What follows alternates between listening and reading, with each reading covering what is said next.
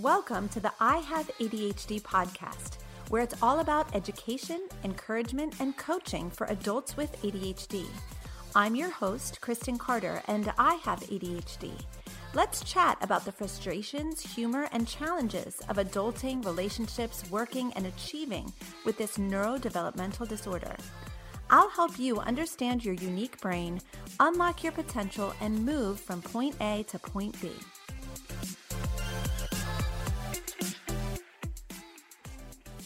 Hey, what's up? This is Kristen Carter, and you are listening to the I Have ADHD podcast, episode number 140. I am medicated, I am caffeinated, and I am ready to roll. What is up? What is up?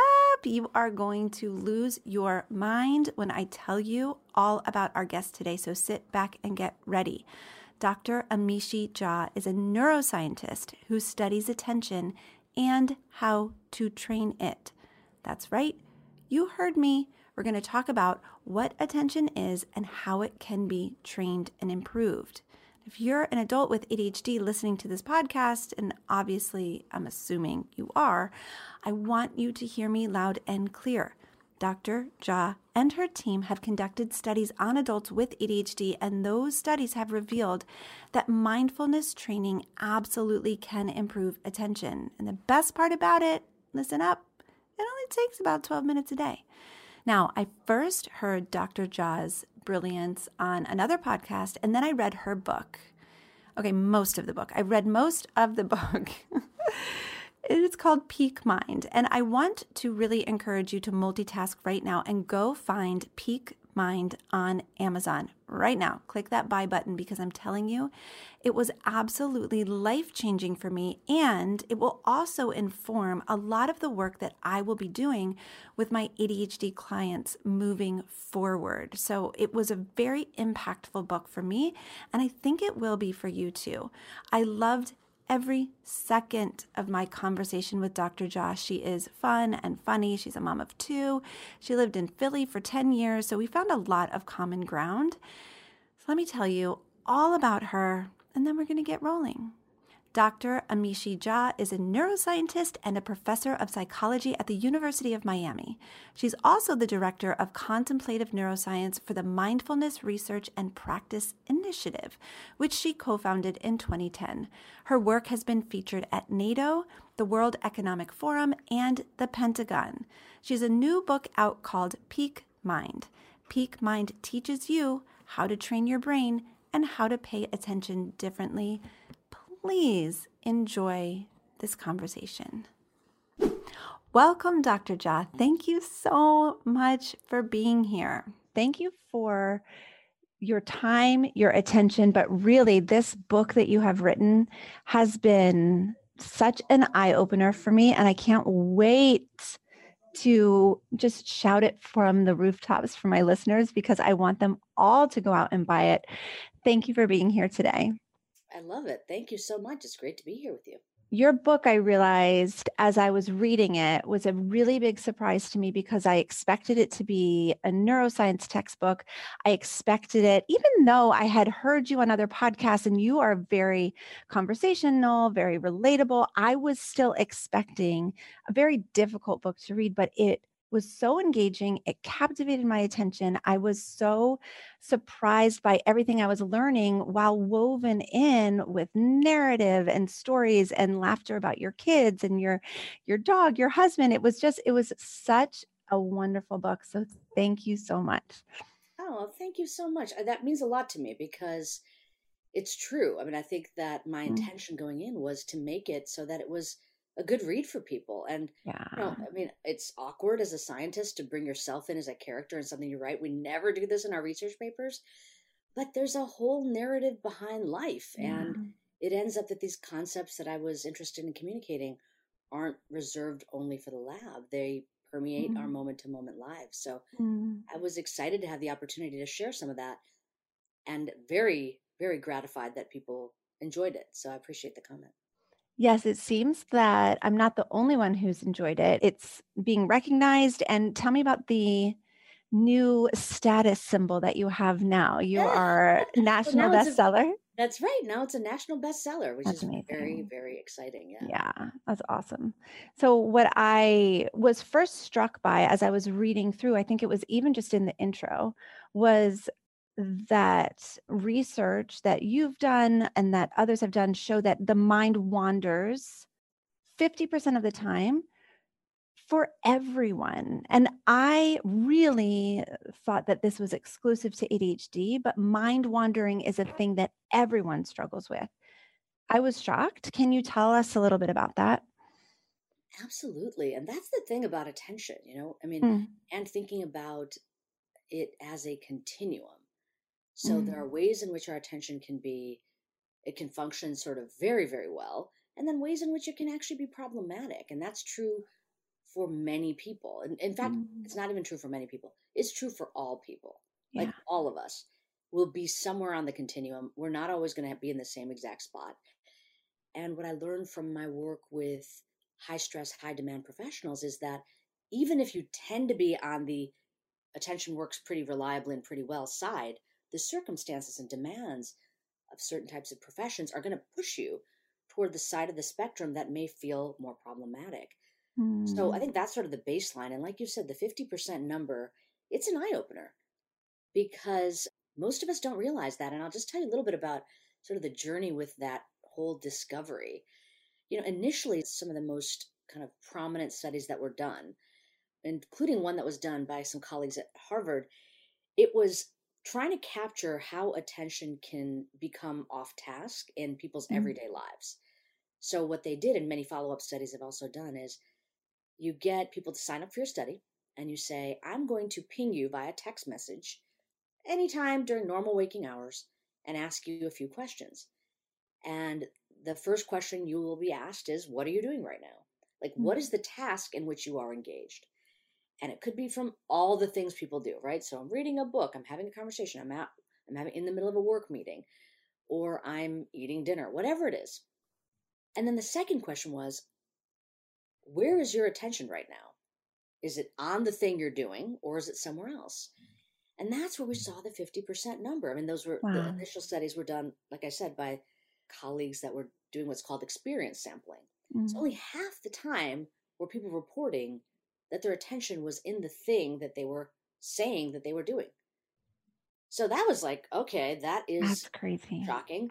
Mm-hmm. But we, I was a little skeptical, I would say, because it's like, you know, people, when they get, when they're involved in these experience sampling studies, I thought the methodology that was used was, was superb, but it's just the state of the participant maybe that they don't really take it seriously, or they're mm-hmm. like, you know, I'm just going to say whatever. I'm in the right. middle of doing something. So what we were do, interested in doing is like, let's bring them into the lab and let's do studies in which we tell them, you're going to now do an attentionally demanding task. In fact, we are testing your attention. There's no secrets here. That's what we're mm-hmm. doing.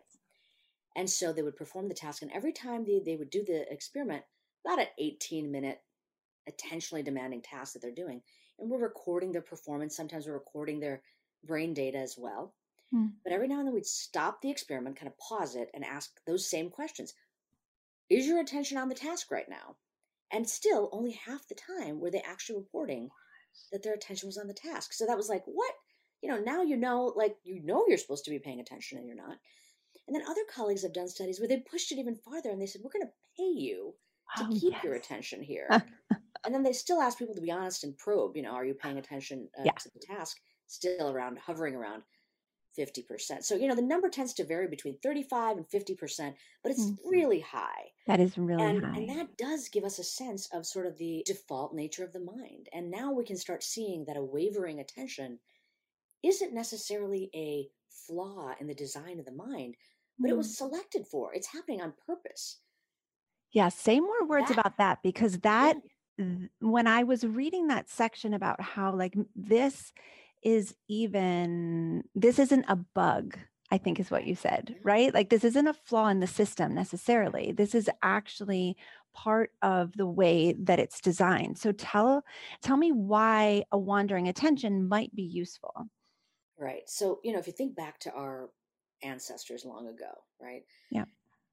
If you had unflinching focus, you're mm. at, let's say, a watering hole or you're picking berries or something like that. You're doing something that requires focus and you can focus. We've mm. adapted for for focus. So you're completely fixated on the task. If that was so directed that it, you couldn't break through from that, you wouldn't notice a predator nearby. Yeah. You wouldn't notice a storm approaching. You would have no idea really what's happening in your immediate surroundings mm-hmm. that may require immediate action. Yeah. And so pretty soon you'd be lunch or you'd be, you know, in some catastrophic situation. Yeah. And you wouldn't survive. So in some sense, that's why we think that it was selected for is that it, uh, that it actually advantaged this notion of attentional cycling to have kind of a wavering attention could be beneficial because it keeps uh, an agility for the organism mm. to act as needed when mm. emergent situations occur or when demands and challenges appear. But then when we think about it now, like fast forward to today, why would we need, you know, it's like, hasn't that been selected out now? We're not in grave danger right, all the time. Right, like, right, right. But frankly, we need it as well. The ability and capacity to focus still very powerful, useful mm-hmm. thing to do. Mm-hmm. But those micro excursions that we take are part of what we need to do, right? So mm-hmm. when I say micro excursions, what I really mean is that we're we're taking a little trip away from the present moment to do something else. Now, it may be sure. to reflect on a past event, and that event mm-hmm. may be related to what's happening right now, or maybe completely unrelated. Yeah. But we journey away to the past, or we journey to the future. And either times we're doing those, whether we're fast forwarding or rewinding, mm-hmm. we are using our mind in a different mode. We are simulating reality because whatever it is that our mind is attending to is not happening right now. It is being generated within the mind Mm-hmm. But the downside for our attention as it relates to dealing with the task at hand, because that is only happening in the present moment, is that attention cannot be in multiple places at once. Yeah. So if your attention is in the past, you are necessarily going to miss what's going on in the present. Mm-hmm. And we know this not just from sort of a performance standpoint. People, when they report that they're mind wandering in all these experiments I was telling you about, we know that their performance will suffer. Your your accuracy will be lower your self-reported confidence in the ability to the task will be lower. Mm. your variability meaning how reliably you respond is going to be you know less. So things don't look great when we wander away. So there are consequences but mm. it, it's like we're not going to be in two places at once. So there are costs to doing it but there are benefits as well. We could never reflect on the past or plan for the future unless we were constantly being able to move our attention around in this way so, this is really fascinating to me because as an adult with ADHD who works with many, many adults with ADHD, one of the hallmark, not traits, but one of the things that we deal with so often is the judgment that we have for ourselves yeah. when we do mind wander, when we are not on task, when we notice that our attention has moved. And so, you know, on top of having a wandering attention, now we are heaping on judgment, self loathing, and for many people, that causes paralysis. And so to hear you say that this is a very normal, natural thing. Now, for ADHDers, it's to a greater extent, sure, that's fine, right?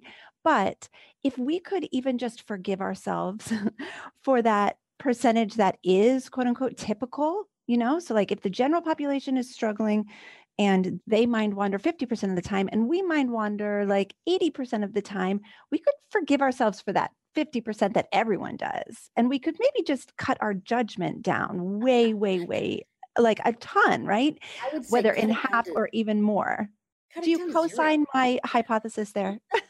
I love your i love the way you're thinking about it but i would push you even to say drop the whole judgment thing mm. Uh, because in the moment it's not going to serve you, right? So, yes. and you know, it's funny because, and I do write about this a little bit in the book. Like, there's this notion, this Buddhist concept of second arrow, and it's this notion that you know, if you get struck by an arrow, and of course, this is our ancient, ancient millennia ago. You know, we're not worried right. about that usually today. The arrow is going to cause pain wherever it strikes mm. you. That is a real thing.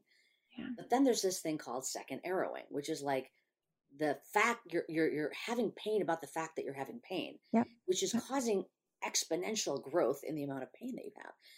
The thing about judgment, the thing about rumination, the thing about really spinning and looping on the fact that mm. errors are made or that you've been mind wandering, it's not only that it doesn't serve you, you're not going to get better at, at being able to pay attention when you're doing that, but you're actually spending out the attentional fuel you have yes. uselessly, meaning it's not really providing any benefit.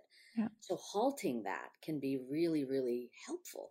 The problem for most of us is like, how do I stop that from happening? It seems very natural. Mm-hmm. Like I, I, lapsed and I'm mad at myself for lapsing. How do Right. I break the cycle? Mm-hmm. And that's where something like mindfulness training can be so useful because what it is allowing us to do is kind of reframe the whole situation, not so much as my attention lapsed and I'm a failure, but my attention lapsed and I noticed. That's a win.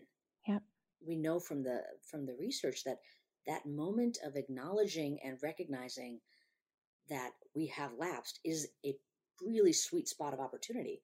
Because if we Mm. hadn't noticed in that moment, there's no way we could redirect ourselves back. Yeah, yeah, yeah, yeah. But yeah. if we could cultivate that capacity of knowing where our mind is with more granularity, with more Mm-hmm. reliability, then maybe we could catch ourselves much more often with much more frequency to get ourselves back on track. And, and- then observe without judgment, as you say, which is so fascinating because I was reading the section on meta thinking. All of that was so fascinating. And I was thinking, am I reading a life coaching book or am I reading like a neuroscience book? Because so much of all of the things that you were saying, especially like understanding your mind wandering, observing it without judgment, being able to watch yourself think and not judging yourself for what's happening. These are things that like I've been trained on as a life coach and I work with my clients on, but to have that woven in with all of the research, all of the science, and all of the uh, new information that you've brought to the field was just, I just feel like fireworks going off in my brain. Yeah, and I would say, you know, the wisdom of a lot of, you know, ADHD coaching and other forms of, of coaching and executive coaching, for example, mm, there's solution based approaches. And what the Mhm. science many times is suggesting is there's a reason those solutions are effective. yes. I And, you know, my interest going into it wasn't initially to find solutions, it was really to understand how things work. Mm, But as soon as I understood that this is something that is not just common, but vulnerable for many people, mm, circumstantially, and for consequential professions where a lapse is life or death for you or somebody else, yeah. then we really want to figure out a way to train. And it ends up that that training modality can be helpful for people under certain professional circumstances. And frankly, all of us that have Mm, challenges with our attention whenever we do. 100%. I was just going to say one of the things I want to say to you regarding ADD in particular is that, you know, in general, ADD, ADHD is considered clinically significant when it Mm. results in problems in people's ability Right. to really function. And there's many people that would say they have aspects of ADD and ADHD in their lives, but they're still functional, Right. right? And so a lot of this is corrective, like you're taking an action and you're benefiting from people like you who are coaches Mhm. to guide. But one of the common features, and I do describe this study too, and is that when people are diagnosed with ADD, just based on objective metrics of task performance, of, of clinical interviews, etc., Mhm. but they also happen to have this quality of the term you already mentioned, meta awareness, Yes. which is that they wander a lot, but they tend to be able to notice that their Mhm. mind is wandering. That is protective. Yes. So just noticing, yep, there I go again, I'm off. yeah. And what you do in that moment is very critical because if you go down the path of, gosh, I keep doing this, what's wrong with me? Why can't I get it together? Versus, this is my moment, get back on track. Like without a lot of argument and deliberation, returning back, such a powerful thing and really reduces and corresponds with less functional impairment with a disorder. So to me, that was very exciting because it meant this is an intrinsic capacity that is part of the AD, ADHD spectrum in some sense Mhm. and we can train for it and that's one of the things that mindfulness training can really help with is cultivating meta awareness So please tell us all of the things about mindfulness training because I think that question comes next. Like all of the listeners are going to be like, okay, so tell me, like, which I know we only have, you know, a limited amount of time. And I really do think that the understanding that you present, all of the science, the research in this book, I just think that to gain a full awareness of like even the reason for why it's so important, I want people to read the book, but tell me what mindfulness training even is. And then also, is it just emptying your mind? Because that I know it's not because I've read the book, but I think that is the first thing that comes in is like, I can't do that. I can't, I can't just sit there, right? Somebody with especially hyperactive ADHD is going to be very resistant to the idea of any kind of mindfulness. So could yeah, you sell me on it a little it. bit? Right, right. Yes. I mean, I think that the first thing is that there's nothing about mindfulness that has to do with clearing your mind. That is yes, it's so good. the myth category. There's never a request to clear the mind. If you are alive and a human being, you will never be able to clear your mind. Yes. And because the mind is that's not its nature. Mm-hmm. Mind is a thought pump. We are constantly pumping out thoughts. Mm-hmm. And this mm-hmm. is part of a default, but it's also a very useful thing that the mind does. Sure. So so so actually even attempts to clear it would be problematic. So yeah. forget that. Don't Good. do that. That's Great. not something that's required. There's not even a mandate that we're still, meaning that we don't move. Mm. So we can talk about all the different kinds of practices that that are not stillness practices that can be offered and very easily, not easily, very friendly, friendlily. Yes, that's a word. In right. a friendly manner, you can include incorporate into your life. So mm. the, the, that's the great news about this type of cognitive training is that it's infinitely flexible. Mm. And you know, mindfulness training now, after about 30 years of solid research on it in our in kind of the Western psychological literature, has had so many different ways it's proliferated and benefited mm. so many different kinds of groups. One of the things that, that I have been very interested in is how to cater the training so that it's appropriate for mm. the challenges, considerations, and needs of whatever group we're working with. And adults with ADD happens to be a particular kind of group where we're not going to offer it in the same way we would if right. somebody came into a pain clinic with chronic pain. Right. So that we can definitely talk about some of those things, but maybe I want to start with before we talk about mindfulness, let's talk a little bit more about attention because mm. even though, you know, people with ADD know that attention is a big issue, they understand yeah. when it doesn't kind of cooperate and that can be very frustrating and and harm us even at our self view mm-hmm. uh, and even our self esteem in some sense let's break it down because I think that then it'll make sense why mindfulness training could be a useful thing. That would be try. lovely. Let's do it. And yeah, and so, you know, and this actually maps on very nicely to the subtypes of ADD mm. and the clinical ways in which um, it's diagnosed. So, attention, even though we've been using it as one word, it's actually a whole family of things, yeah. right? It's a whole family yeah, of processes that have what we might call like a family resemblance uh, mm. aspect to it. They kind of cling together in some way. And the overarching way that I think about attention is that it's a brain capacity that evolved to help us do something very, very important, which is mm. prioritize some information over other information. That's what we want to do. Why do we want to do that? Because the brain is limited. It's only, you know, even though it's the most complex thing we probably know of in the known universe, it is so limited, it cannot fully process everything around it and everything occurring within it. So prioritizing allows there to be some advantaging of some mm-hmm. information over other information. And that's literally what's happening in the brain with attention. It's like we turn up the volume on the things that we prioritize and everything else is lowered down. So then the question becomes okay, if that's basically what it does, what are the ways we prioritize? Yeah. And there are three main ways, as, as you've read the book, you've yeah, yeah. you hear me talk about, but I think they're helpful to kind of review. So the first way I think is is probably very commonly understood as focus. Yeah. So when we say focus, what we mean is that there's content that I'm going to prioritize. It could be, you know, right now I'm looking at your lovely smile. I'm not even focusing on your gorgeous background because I'm honing in on you and our conversation. So that means that becomes the priority for right. me in my visual processing. Right. If you now had a brain cap on me and we're process and we're looking at brain activity, and face processing parts of my brain, you'd see that they are more active. Yeah. Right? Even though I'm seeing the stuff behind you, mm. they're more active because attention is being paid to them. Mm. So there is this, what we call like a signal to noise advantaging. There's more signal from the thing we pay attention to. Yeah. And that term focus is really, really powerful because it gives us a sense of agency regarding our attention. It's like we can focus. We do this willfully, we do mm. it on mm. purpose. And often we think of focus as that narrowing and constraining. Yep. You know, this is the thing that's important, not everything else. So the metaphor I like to use is think of it like a flashlight. I love that. Room. Oh my goodness. Yeah. Flashlight. It's so helpful because yeah. whatever it is that you direct it toward, better information. Everything right. else darkened around it.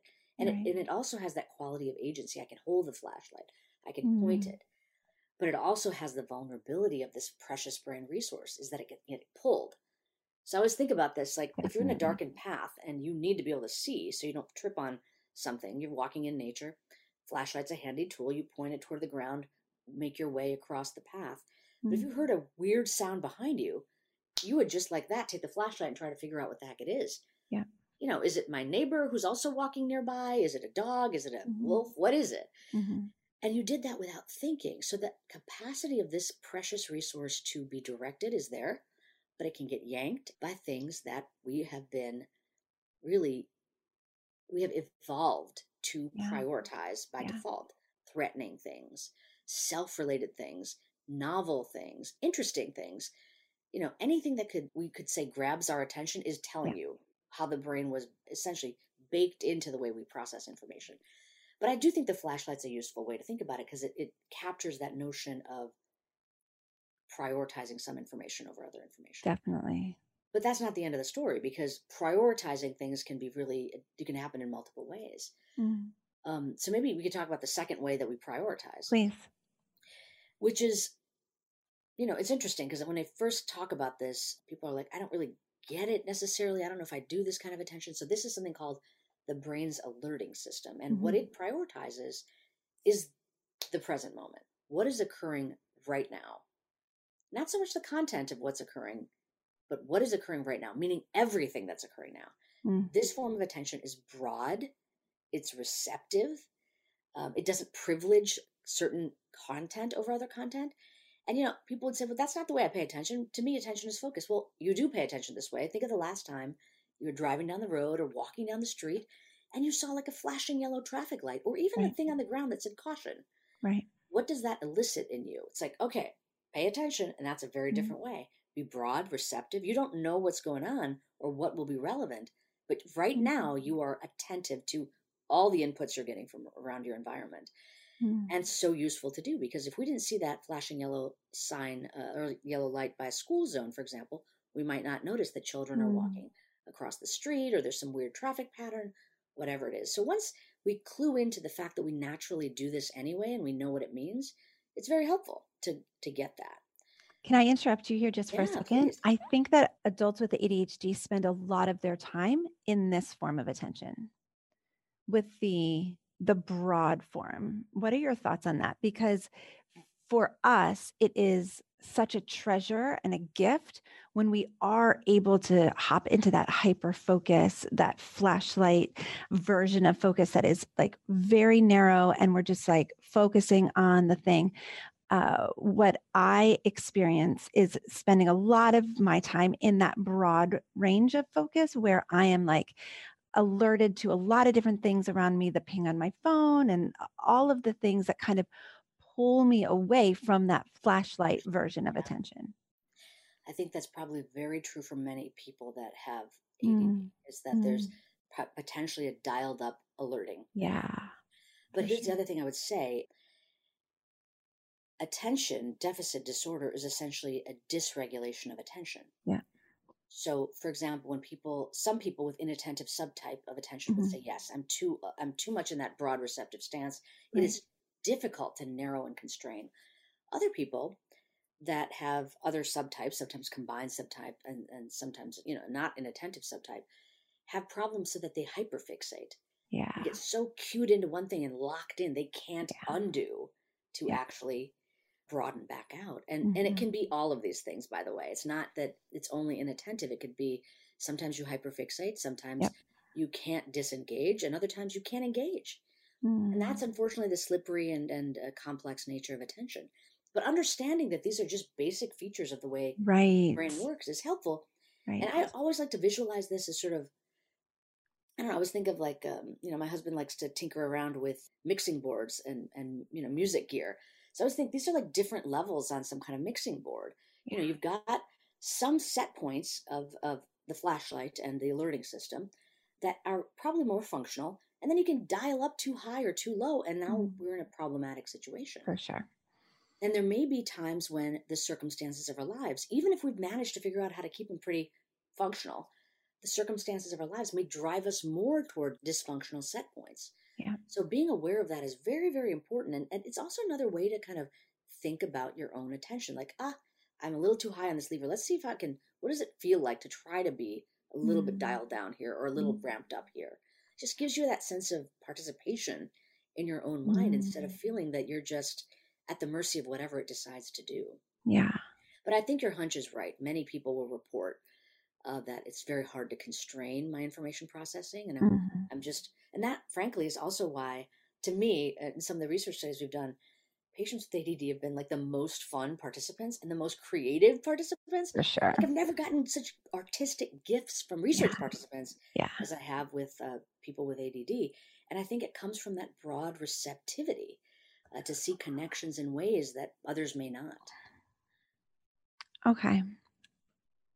That is sparking a whole rabbit trail in my brain, which I'm going to press pause on. But I absolutely love that theory because I bet that you are right. And oh, Kristen, don't do it. She's gonna wait. She's not gonna even go there. Um, okay, as long as but I, I love, love, love that. So many ADHDers are creative, but creativity is not exclusive to ADHD, right? And so when That's people right. try to like frame it as like, well, ADHD is actually a gift because like you're more creative, you're in, uh, intuitive, you're empathetic, you uh, there's so many ADHDers who are so inventive. My counter to that is like, sure, but like there are neurotypical people who are just as creative and inventive and all of the things. So it's hard to pinpoint it just to ADHD. Exactly. So let's just, I agree. Like we, we could go down that, but I'll say one more thing about it. And then I want to move on to okay. cognition, the third system of attention too. So we can connect it back to your question regarding mindfulness training. It ends up that when we think about the science of creativity, there are two main components. There's the generative component, which is the new linkages, the, the generation of new mm-hmm. content, right? But then there's the evaluative component. And in some sense, you can say that the generative component is like the alerting system, broad, receptive, uh, lots of input and novel connections between things. And that evaluative component is more like the flashlight. It's narrowing, constraining. Yeah. So oftentimes, and this is where I think that people that may not have these ADHD qualities can be stronger in one versus the other. Mm. And ADHD people tend to have other strengths, right? So mm. maybe that people that, and this is frankly why a lot of teams can work well together while some yes. may really be good at generating, others may be good at evaluating. Yes. But for people within and of ourselves, what we want to keep in mind is that even in a particular moment, let's not put the challenge on our mind to be in a mode of generating mm. and evaluating simultaneously because you're leaning on two different systems. So if you can even say, I'm allowing myself to generate, I'm not going to put any bounds on this, just proliferate ideas. Mm. And then at a different point, when I feel more capable and my mind feels a little more able to get in that mode, I will evaluate. Mm. Then you're leaning on both systems, you're benefiting from your strengths, but you're appreciating that you don't want to be setting the brain up to battle itself. Because one mm-hmm. of the things I'll mm-hmm. tell you is that each of these systems, we've talked about two out of the three so far, they are supported by specific neural networks. Yep. And those neural networks are actually what we call antagonistic toward each other, meaning they mutually inhibit each other. So if you are fully in in, in a, and I, by the way, I, the metaphor I like to use for the alerting system is floodlight. Yes. So if you're in that kind of floodlight mode, everything is broad, salient to you, and apparent mm-hmm. and, and in a receptive way. The brain network that's involved, in fact, it's it's uh, called the saliency network. It's going to inhibit your ability to focus. Wow. And vice versa. So think about the last time you were really engrossed in reading something, so mm-hmm. focused, like you really were. It could be a juicy novel that you were reading. Somebody walks in the room and starts talking to you. You have no idea what they said. Mm-hmm. Right? It mm-hmm. might take a couple times before they're like, hello, Kristen, I'm talking to you. So why did that happen? Because the flashlight system, the orienting system as it's formally called, is dialed up that inhibits the floodlight. So broad acknowledgement of environmental stimuli will be dulled down. You're not going to get as rich of an input. So it takes a little mm-hmm. bit more stimulation for it to break the barrier to actually be noted. Mm-hmm. So I mm. think just knowing that can help us. And also, we can be a little bit kinder to ourselves that it's just the, you know, maybe my clutch between uh, this antagonistic relationship is a little slower to shift, and that's okay. It's just the way it is. Giving yourself the gift of just a brief pause between the two systems would be so effective in dissuading ourselves from that shame spiral that at least me and my people love to hop on that shame spiral. And then we're distracted by that rather than, you know, anything that we are wanting to focus on in the moment. Yeah. So tell me about the third system. It's the juggler, right? Right. That's right. The juggler. So that's formally called executive control. Mm. And uh, executive control, you know, sometimes there's another term that I talk about in the book, working memory. Mm-hmm. This system's job is, you know, just to backtrack for a second we talked about attention broadly as privileging some information over other information. Yeah. The flashlight is privileging certain content, like mm. your face mm. versus the background. Right. The floodlight is the timing now versus mm. before, you know, past or future, um, even content. The third system, this executive control juggler, is privileging based on our goals. So, what is the goal that is held in my mind? And I want to make sure that that information is the most uh, prominent in my information processing. So I like to use the term juggler because it is like that. It's that there are many things that are going to be our goals. We've got to manage. It's a management process. Mm-hmm. You got to make sure all the balls stay in the air, that we don't drop any of the balls. And just like the executive of a company, this system's job is not to do each individual thing. You know, if there's multiple goals we have, it's not going in and doing the tasks like all the workers in an organization. It's overseeing and saying, you know, that behavior doesn't really align with this goal. Mm. If you really want to be fit uh, and that is an important goal that you have. Probably when you have the choice between cupcakes and carrots, choose mm-hmm. the carrots. It's like be mm-hmm. goal congruent. Mm-hmm. And so holding what the goal is and then ensuring that you correct course when you're not behaving in a manner consistent with that goal, very important thing to do. Another pain point for a lot of people with I know. I'm, I'm grimacing as you're explaining this because this is, you know, in addition, obviously, to distractibility, working memory is something that we are so deficient in. And of course, a spectrum based on the person. But yeah, so to hear all of that, it's like, yeah, I, I want that. Is that on Amazon? Where can I go grab that? well, so this is brings us back to your question about mindfulness training. So yeah. we've got these three systems of attention. What we know is that under high stress, high demand circumstances, all of us will be worse at all three of these systems. For sure our flashlight won't be steady. It'll be more prone to being yanked around, or it'll just be diffused. It won't even be narrow and, and str- a strong single beam. Our floodlight may be hyper vigilant so that everything mm-hmm. feels like a flashing light. Um, or we're so broad that we can't even kind of make sense of what we're seeing. It's just like yeah. a, like think of a of a floodlight or a fog light on high beam. It's just kind of like you're like in a in a zone where you can't see anything clearly. Is that where like overwhelm might come in? Yeah, mm. overwhelm, hypervigilance. You know, symptoms of PTSD often are yeah. are uh, also tied to this sort of thing. Mm. And then, of course, with people that suffer from problems having goal directed behavior, yeah. we see that the juggler can have uh, problematic situations. So, what I was interested in doing is trying to figure out how can we train all three of these systems in a way that is generalizable, meaning the context in which I train can help in a lot of different ways because the solutions that were, are being offered most often by brain scientists at least and, and you know we're just all learning about this but it's like okay let's give them some brain training games or let's zap mm. a particular hmm. part of the brain and none of these end up being all that effective because they suffer from this problem of generalizability mm. so what i mean by that is you know let's just take the video game that you might play to try to get stronger attention and it could exercise all three of these systems even and there are many games that are available the bulk of the literature, and there may be some cutting edge stuff that is now starting to break through, but the bulk of the literature finds that if people play brain training games, they get so much better at the games. Like they are awesome. They get stronger and stronger. Their scores just go up and up and up. But then you give them a game that is essentially the same in principle, but the superficial stimuli have changed. So it's not mm. red X's and yellow, uh, you know, zeros. It's like some right. other set of stimuli they fall apart as if they've never seen this before. Yeah. So the functions, the better ability to focus the flashlight or broaden the floodlight or juggle uh, with the executive control, those are not getting trained. It's just mm. honed into that task context. So that's a big problem. And what I was interested in seeing is if mindfulness training may actually help be more generalizable. Because if you think about what mindfulness training involves, and, and we'll, we can go through one of the specific practices if that's helpful. But if you think about mindfulness training, typically people are doing this alone by themselves, yeah. typically with their eyes closed, and they're focusing on some body sensations or environmental sensations.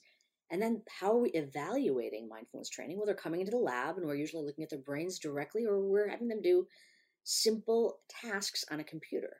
Mm. So the training context, sitting by yourself, focusing on the breath, and the testing evaluation context, right. sitting in front of a computer screen and being evaluated on your performance of cognitive tasks, very different from each other. Yeah. If we can see benefits on those tasks, that means something generalizable happened. And that's exciting. That part was really exciting. I can focus on my breath by myself and I come in, I'm performing 10% better on a working memory task. That's crazy. That's amazing. Yeah. That is fascinating because I have been marketed to by these brain training games. And I've, you know, maybe have fallen not fallen prey. I don't want to say it like that. Like I, I was like, cool, this sounds great. And it's fun. It's it's great. But I I loved reading that sentence in the book where you said, you know, the the study showed that people did get much better at the game. Right. Like things did prove your your ability to play that game really really improved, but it did not translate to normal everyday life. It did not translate to paying attention day to day or or staying on task at work or focusing on your child in the moment when you wanted to be with your child.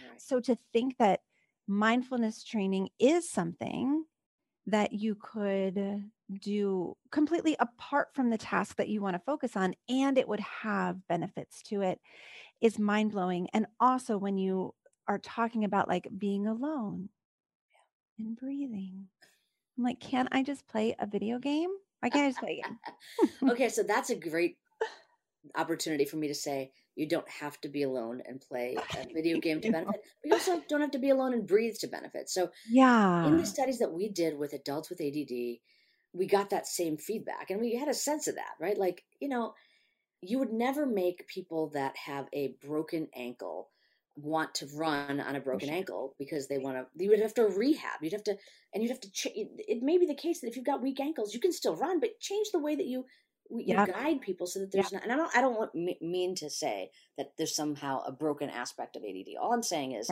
whether it's, whether it's whatever the issue is, right? So for chronic mm-hmm. pain patients, we'd never have them sit in an upright, stiff posture. For sure. terribly for problematic sure. for their back. So we always want to accommodate based on, like I said, the context, needs, challenges, mm-hmm. aptitudes of the groups that we're working with. Mm-hmm. So what we decided to do is first of all, don't start with like 45 minutes of silent practice focusing on your breath. That's a non-starter. Instead, what we did is we would give like a minute of practice that might be a stillness practice, but most of the practices were very active. So it would mm. be mindfulness of walking, for example, where you'd spend the time focusing not on breath by yourself, but right. sensations that every time you touch your feet to the ground, you're actually noticing the sensations. Yeah. Very active. Right. And then other times it would be a mindfulness of, of eating for example, where you're mm. actually tasting the the sensations that arise when you're drinking or eating something. So there are ways that we can infuse the same cognitive training aspects without requiring stillness. Mm. It still, we think, is useful to practice a little bit of stillness. And in our group with uh, adults with ADD, we did work up to about mm. 12 minutes a day, but it was over the course of eight weeks. We didn't mm. start that way. And, and it was beneficial. The other thing we did mm. is you know, and I, by the way, this is one of the reasons I think that brain training games are not helpful to people. And that is because one of the things that we don't get training to do in most brain training games, and like I said, there's some innovation happening now that may be doing right. this. What we typically don't get training to do in video games is training to check in with our own attention, right? And mm. that is what we, we're talking about the term meta awareness. Meta awareness is being aware, having an awareness of the processes and content of your current conscious experience. Yeah. yeah. So that is it. Typically, you're so focused on the external thing, you're not thinking, and where am I right now? Where yeah. is my mind right now? Mm-hmm. So, stillness practices can promote even more meta awareness, but we can also start incorporating into these active practices like mindful walking. And now, a word from our sponsor. Hey, Kristen here. I'm the host of this podcast, an ADHD expert and a certified life coach who's helped hundreds of adults with ADHD understand their unique brains and make real changes in their lives. If you're not sure what a life coach is, let me tell you. A life coach is someone who helps you achieve your goals like a personal trainer for your life. A life coach is a guide who holds your hand along the way as you take baby step after baby step to accomplish the things that you want to accomplish. A good life coach is a trained expert who knows how to look at situations, all situations, with non judgmental neutrality and offer you solutions that you've probably never even considered before. If you're being treated for your ADHD, and maybe even you've done some work in therapy, and you want to add to your scaffolding of support, you've got to join my group coaching program, Focused. Focused is where functional adults with ADHD surround each other with encouragement and support. And I lead the way with innovative and creative solutions to help you fully accept yourself, understand your ADHD, and create the life that you've always wanted to create, even with ADHD. Go to ihaveadhd.com slash focused to join. And I hope to see you in our community today.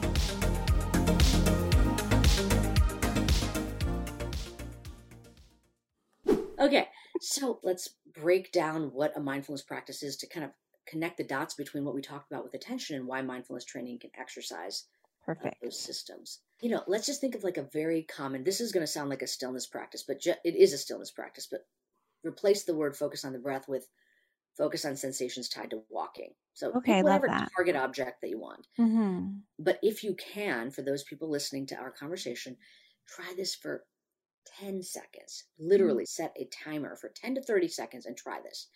You want to do it in very small doses because whatever it is that you do, the key to habit formation and to continuing this journey is it has to feel like a win. If it feels painful, horrible, unfun, and so challenging that it's aversive, who's going to do that?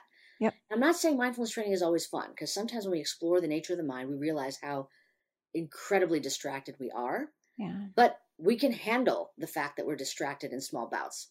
It's not, we just, that's okay. You know, we, yep. we, we did 30 seconds and we're on to the next thing that we're going to do. Yes. So, anyway, let's say we're going to do this for 10 to 30 seconds. Mm-hmm. And the instruction would be to find sort of a comfortable, quiet place and focus on breath related sensations. Mm-hmm. And what I mean by that is before you even focus, just check out the fact that you are sitting and breathing. Like it's just happening. You know, it's almost like if I said to you right now, Kristen, what is the feeling you have on the sole of your left foot? my attention just you, gets pulled all the yeah, way down all the way down and like feel yeah. okay it's a little bit i feel like soft of my sock or yeah. my shoe feels a little squishy whatever it is right before i said that you were not thinking about probably what, nope. unless you're usually in pain you're not thinking about something like that right but we have that capacity so the same idea mm. we're going to just take stock of the fact that we're breathing and we're going to now try to check in with all the things happening with our breathing what's prominent what's vivid is there anything that stands out? So for me, it would it's something like the coolness of air around my, my around my nose. Like I can mm-hmm. kind of feel it more. It's easy to kind of hone in on that.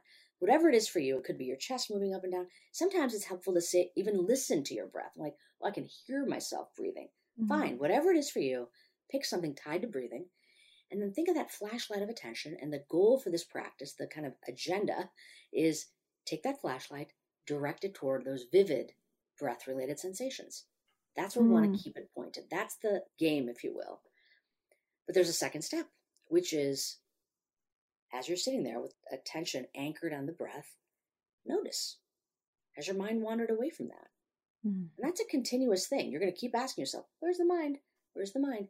If you mm. notice that your mind has wandered away somewhere else, you know, anywhere else, mm-hmm. other thought, feeling, sensation, maybe an itch on your face, maybe lunch, maybe what you're going to do next week, whatever it is, it's not on the breath. But in that moment, third step, redirect your attention back.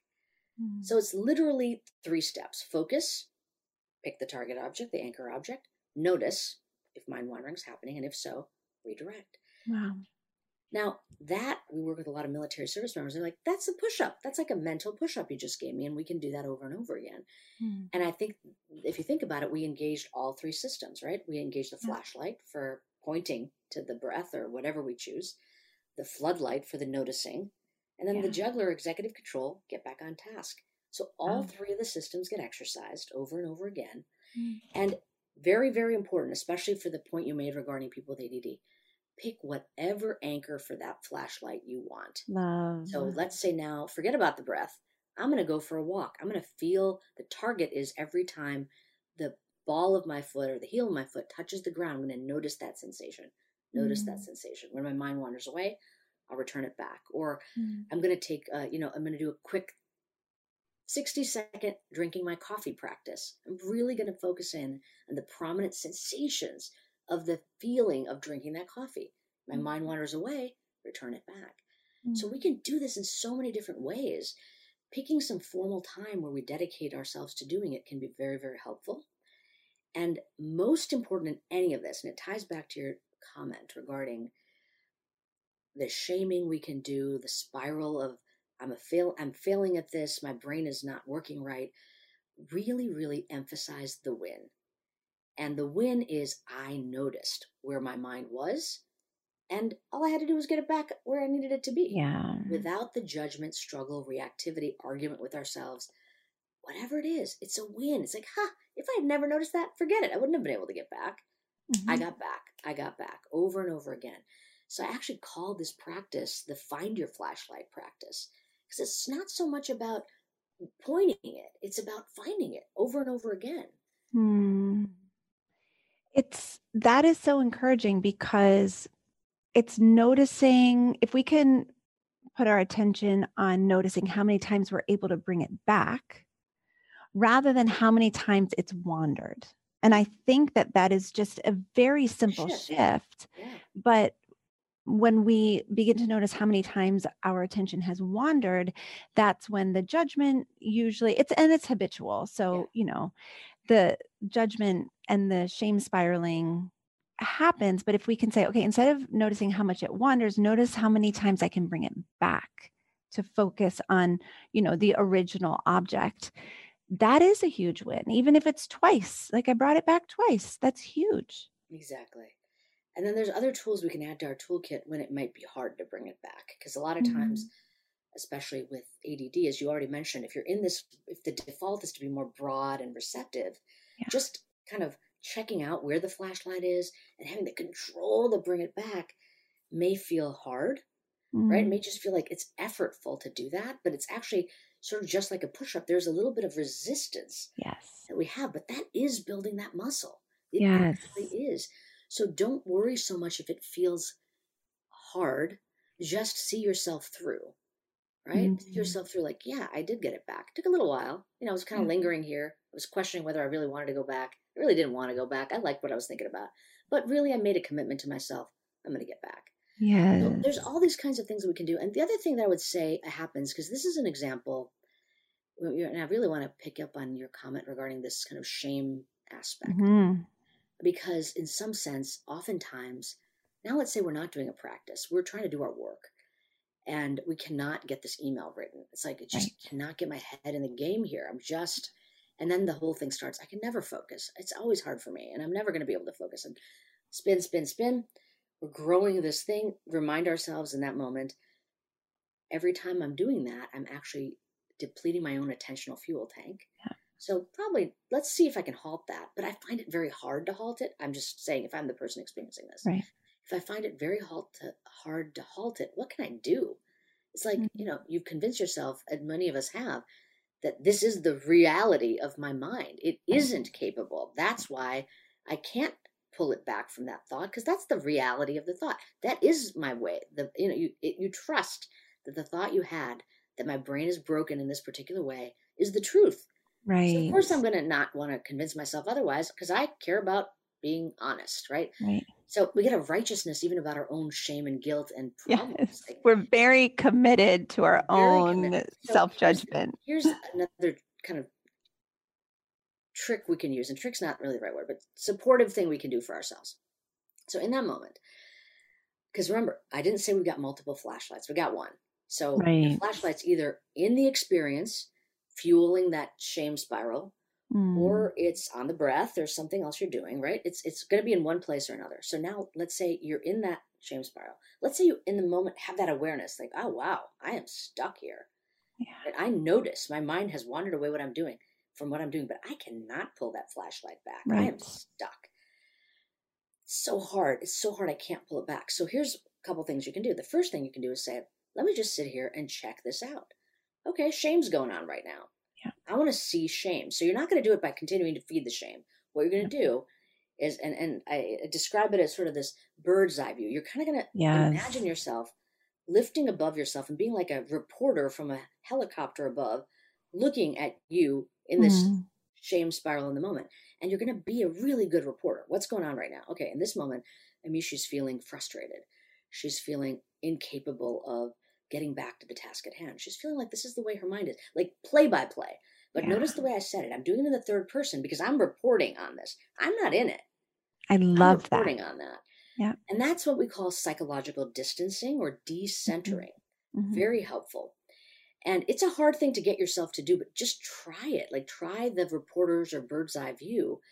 And if that really doesn't work, just like literally write on a post it and put it in your computer.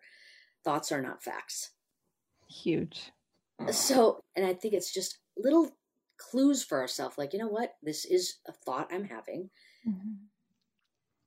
I don't know if it's true or not. So a good reporter is going to report what is being observed, but it's not necessarily that the thing the person is saying to him or herself is not reality. Mm-hmm. So we've got to try all these different ways to break out of the shame cycle. Another approach could be don't go above, go deeper within. Yeah. Notice body sensations tied to the yeah. feeling of shame.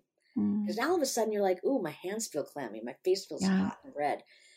Flashlight is no longer feeding this shame spiral, it's focusing on body sensations. Yeah. This is a way to kind of reduce the the fuel that is perpetuating that particular mental content and mm. redirecting it in a gentle and supportive way towards something else that's also present there. Mm. So, I mean, I hope that this sort of helps get the broad.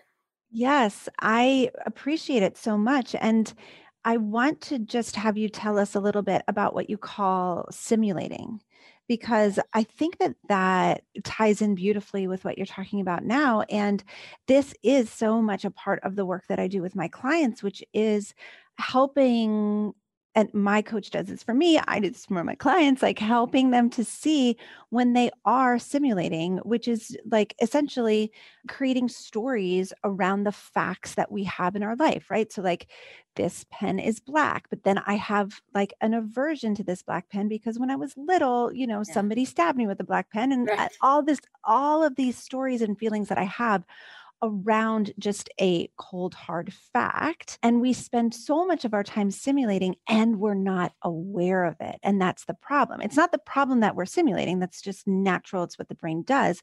But the fact that we are not aware of the stories, we're not seeing them as stories. And so we're not able to then separate ourselves. And you called it uncoupling or decoupling. What did you call it? Diffusing refused. fused. Um, yeah. Yes. Or maybe it's decentering. There's a whole bunch of words that you could use. Is there a coupling word? Because I loved that word. It was like um it, it was a word that was like detaching yourself from the story, which I think is just that if we can learn to do that, everything changes. Our attention can still be wandering and we can still have the difficulty of bringing it back, but we are not so attached to the story that we're creating. That's right.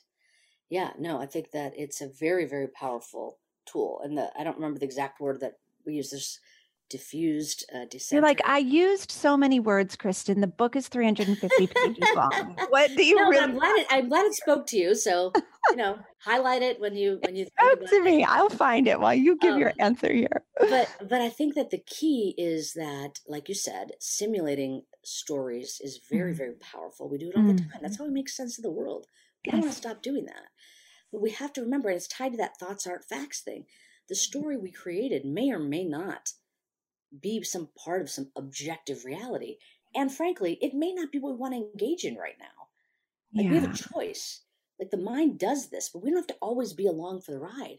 We can actually make a different choice. Like, mm-hmm. yes, I could think about all the possible ways Omicron is going to change my life and I'm going to, everybody around me is going to get horribly sick. I could do that. Is that the best use of my mental right. energy right now as I'm trying to write this email. Right. You know, and then I can be like, oh, the mind had that thought, but I have agency to decide. First of all, I noticed that the thought arose, and then I have agency to decide whether I'm going to continue to feed that thought. I don't think we all believe that. And I don't think that's widely, it's just not widely known. I'm so glad that you are saying it because I think we are, most of us feel at the mercy of our thoughts, at the mercy of what's going on in our mind, which then those thoughts are like creating these emotions in our bodies, which we get super agitated or triggered. And then we're behaving in ways that maybe we don't even really align with. Right. Absolutely. And I would say this is where some of the other practices that I describe mm. really hone this capacity to watch thoughts. Mm. In fact, there's a practice called River of Thought, where we're going to be stable and we're going to actually just practice watching the mind do its thing. Oh, I love that. We're I didn't get to that part. Yeah, we're just observers watching mm. it. So we can actively practice doing this decentering process, being the great reporter on the sidelines, taking mm. note of what's occurring without participating in it. I, it takes practice though, because like you said, it's not the default of the way we typically operate. Right. right. But the more we do that, the more we can understand and even have heart and care and tenderness for what we are doing and what our mind is doing.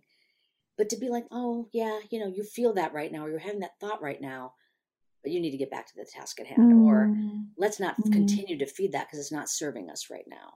Right. Um, or you could just have like thousands of choices you can make. You don't. You're not just at the mercy of continuing to think that. So many choices. Down your mood, and really potentially jeopardizing the thing you actually need to get done in the moment. For sure. Now you talk about the idea of working up to 12 minutes a day and how that like your research has shown that that is so effective for training attention. Here's my question as an adult with ADHD, like I'm in.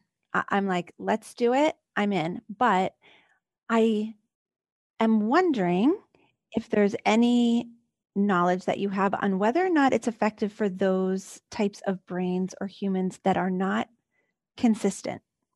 So if I'm persistent with it, if if I'm able to do it, you know, for 2 weeks in a row every day and then I forget about it for 3 days and then I pick it back up and I do it for, you know, a week and then I get sick and everything goes out the like is this something that can be helpful if we're persistent or do we have to be consistent? Okay. I mean, first of all, we haven't tried that, right? We haven't. You're like, well, stop, stop practicing. The data shows you better do it every day. well, no, that's not what I'm saying. What I'm saying is, I don't, I don't have an answer for you. But just mm. think of it this way, just like the body, right? If you have an exercise routine where you're trying to build upper body strength, yeah. and you are consistent, and then you drop off, and you're, you know, you do it again, and you drop off, you know that it's going to take a little bit longer, and potentially right. you may never see those results because it's just biology. It's mm-hmm. setting those pathways in motion. It's strengthening certain uh, relationships between brain circuits. Mm-hmm. So the more reliably we're able to exercise those particular set of processes over and over again, the stronger mm-hmm. they will be. Mm-hmm. And and that's what we're trying to achieve. So sure. one of the one of the recommendations I would make is start very very small mm. and work on getting it to become a habit. So do not start with 12 minutes, especially if ADD is a, a particular, you know, orientation of your, of your brain. What I would suggest is do something where you get a solid sense of I got this. I'm a, I've got it as a win. I can get every day. Yeah. And it literally could be one minute after you brush your teeth in the morning. Yeah, I was just thinking that, like tying it to another habit. Definitely stacking it, like James Clear talks about stacking yeah. habits. Yeah. Definitely stack it with another habit. Benefit mm-hmm. from all those behavior change tools we know about. Yeah. But do it with the knowledge that, you know, especially for the practice we already talked about, this find your flashlight practice, you mm-hmm. are engaging the flashlight, the floodlight, the juggler. You're doing it consistently. You're actually mm-hmm. dialing down the default of the mind to simulate so much that you get sucked in. Yeah. And you want to do that solidly and repeatedly so mm-hmm. that you know mm. that experience. And then yes. increase it. You know, yeah. increase it maybe a, a, the on ramp may be a little bit longer if ADHD is a challenge. Mm-hmm. But I still think that the 12 minute is a great minimum effective dose to continue. I love that. The on ramp may be a little bit longer. That's totally fine. That's not a problem. That's just one of those other things that we observe without judgment. And we say, like, okay, it's going to take a little bit longer. It's going to be a little bit harder. It's not a problem. It's not a problem. And the on ramp is longer for many different kinds of people. Yes, that is so true. That is so true. So, you know, the circumstances of your life, other types of uh, challenges that people mm-hmm. face. For mm-hmm. example, same thing would probably be true for somebody that's suffering from a severe anxiety or depression. Yeah. yeah. Um, we're going to be taking care with the particular set points of that kind of a brain. And that's mm-hmm. all we're mm. doing. We're going to, you know, in the same way that if you think about a child, you know what the child's propensities and talents are, and you're not going to push them towards something that you know is going to be so problematic that they're going to give up. You right. want to be supportive and you want to treat yourself in that same self supportive manner. But mm. the most motivating part is that it's actually helping do the thing that you already find challenging. It's actually supporting you to do that. You're not working against the grain of your mind. Yes. All the aspects that already you know function. Mm. You're just mm-hmm. trying to tone those up a bit. Mm. So instead of resisting the brain wandering, just notice it and bring it back all day, every day. Not a problem. Yeah. Yeah, exactly. I mean, that's a great, simple way to think about it. And also practice letting it wander without judgment but watching it. Yeah, that part. My goodness. Did you see my eyes like rolled even a little bit? I'm so sorry. It's so disrespectful. I really, that part is the part that I think, you know, we are just so connected to our own self judgment with this attention thing, which, you know, has so many reasons why. But if we can just really practice letting it wander, just let it wander and don't judge it. You're not letting it wander in a typical way. That's very important to say.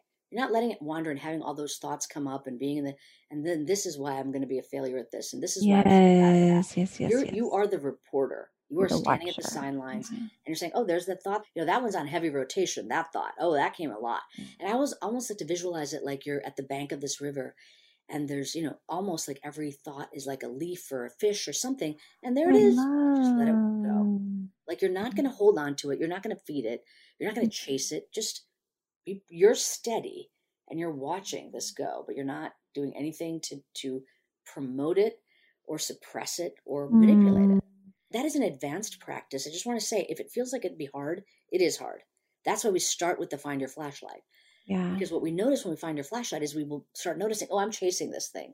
Like, nope. Yes. No. And then you can lean on when you find yourself, even when you're doing that kind of observational uh, reporting from the sidelines, when you notice that your mind isn't doing that task, yeah. it's actually engaging in mental content, you just go back to the breath or your anchor, whatever it is, and stay steady again.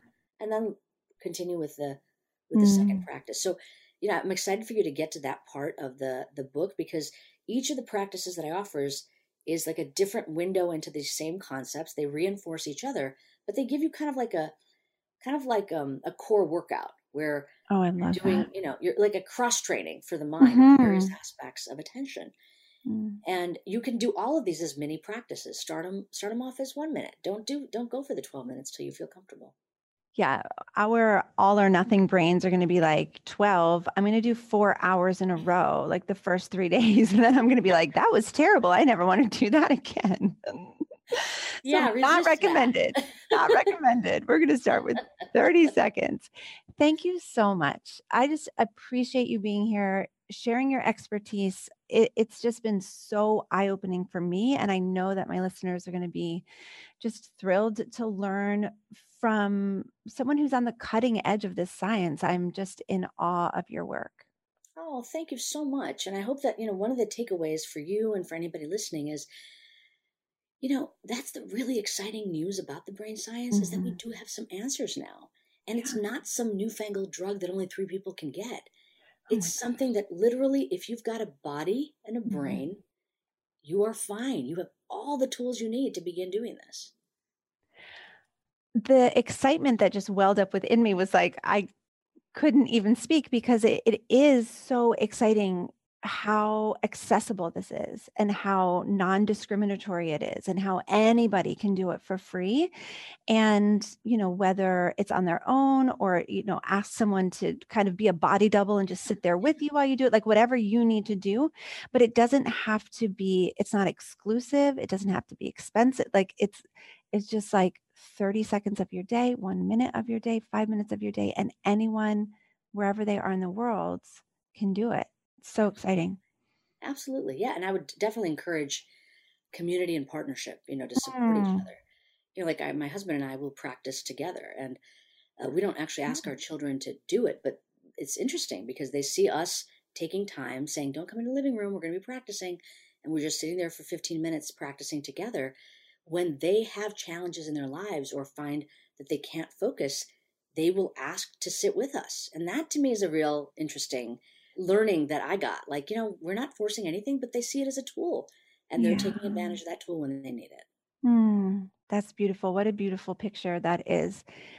And I appreciate you saying like that it can be, and maybe even in some cases should be done in community because, again, with the isolation of do I have to be my, by myself? Does it have to, you know, does it have to look a certain way? And I love the flexibility that you offer. Or, I mean, really, I know it's been very well researched, but the flexibility that's available to us. Yeah, yeah. Most um, of, most of these practices are done in community, frankly, through mm, the traditions as well as even when they're taught. Like all of our studies, we have groups of people practicing together. They may practice then on their own outside of class, but for two hours a week when we're meeting as a group, they're practicing in the room together. And you know, if you say, "Well, I'm not going to do that. I'm not going to sit there with other people with my eyes closed or walk around," and you know, I didn't think I'd ever it would come to pass, but I've seen active duty soldiers, special forces, big wow. strong Marines, football players mm-hmm. do this stuff and really mm-hmm. benefit. Mm-hmm. So it doesn't have to look a certain way. And really, the proof is in the benefits that people experience. And mm. uh, we've seen them over and over again through our objective data as well. Thank you. All right, all right, all right. I hope you enjoyed every second of this interview. I certainly loved it. My mind was blown. And I want to make sure to encourage you to go buy Dr. Jha's book, Peak Mind. It's a fantastic read. It will for sure change the way that you view attention. It will encourage you because your attention is trainable. Have a great week. I'm going to see you next time. Bye. If you're being treated for your ADHD, but you still don't feel like you're reaching your potential, you've got to join Focused. It's my monthly coaching membership where I teach you how to tame your wild thoughts and create the life that you've always wanted. No matter what season of life you're in or where you are in the world, Focused is for you. All materials and call recordings are stored in the site for you to access at your convenience. Go to ihaveadhd.com slash focused for all the info.